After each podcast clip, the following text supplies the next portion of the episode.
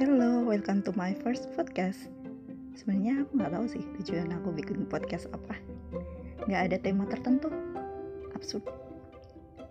Intinya kalau di sosmed itu kan kalau aku sih itu buat aku cerita apa kejadian hari ini yang aku alami atau berbagi intinya kayak gitu tapi akhir-akhir ini aku pengen cerita banyak tapi malas ngetik ya udah aku bikin podcast jadi silahkan kalau yang mau dengerin dan ya udah nggak usah didengerin kalau nggak mau dengerin